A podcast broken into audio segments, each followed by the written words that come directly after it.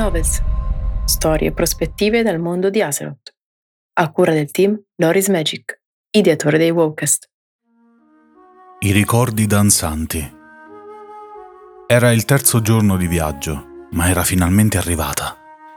I paesaggi cupi, grigi, privi di vita delle terre infette orientali erano ormai alle sue spalle Davanti ai suoi occhi si stagliavano ora le immense vallate di quel Talas, con i suoi ruscelli, con i suoi colori che si mescolavano, il rosso, l'oro, il verde. Per quanto tempo, per quanti anni aveva camminato in quei sentieri, per quanti anni si era arrampicata su quegli alberi così vivi, così lucenti. Era davvero un regno magico quello, Sunstrider si chiamava colui che l'aveva fondato, un nome curioso per un elfo della notte, ma che evidentemente aveva il suo destino proprio in quella terra, che lui ed i suoi maghi avevano incantato per far sì che rimanesse in uno stato di eterna primavera. Avanzò, con passo sicuro, veloce, come aveva sempre fatto, attraversando il ponte sotto il quale scorrevano le calme acque del fiume Errendar ed il suo sguardo si posò su una piccola radura lì vicino.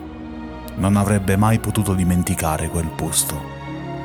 Un giorno, lontano, così lontano che le sembrò fosse stato un'intera vita prima, lei e le sue due sorelle avevano danzato in quella radura, sotto i raggi del sole filtrati dalle foglie degli alberi. Con loro, a suonare la lira, c'era anche il loro fratello, Lirat, Sembrava una vita fa, eppure erano passati solo vent'anni. Avanzò, lasciando quei quattro fantasmi a danzare ancora nella sua memoria, come ormai facevano da tempo, un piccolo raggio di luce nell'oscurità dei suoi pensieri. Aveva da poco oltrepassato l'avamposto dei Lungopasso, i ranger di quella terra. Anche lei una volta era stata un ranger, anzi era stata il generale dei ranger.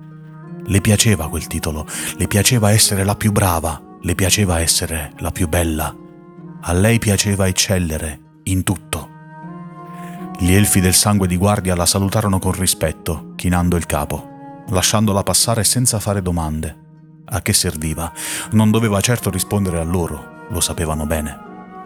All'improvviso i colori, la magia, la tenerezza sotto i suoi piedi svanirono al loro posto c'era solo terra nera, ossa di morti, scheletri che in un modo macabro andavano ciondolando da un punto all'altro.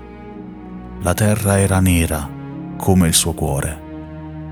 Era stato proprio in quel punto che i colori, la magia e la tenerezza sparirono anche dalla sua anima, divorati dal gelo di una lama antica e terribile si costrinse con tutte le sue forze ad andare avanti, a non indugiare su quel luogo.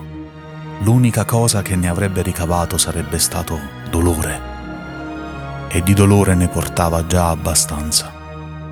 Finalmente davanti a lei comparvero le grandi torri e le lanterne alimentate con la magia arcana.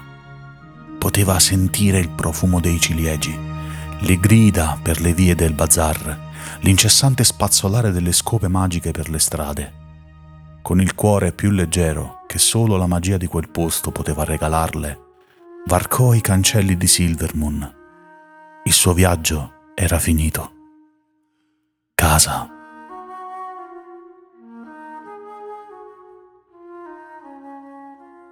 Grazie per l'ascolto.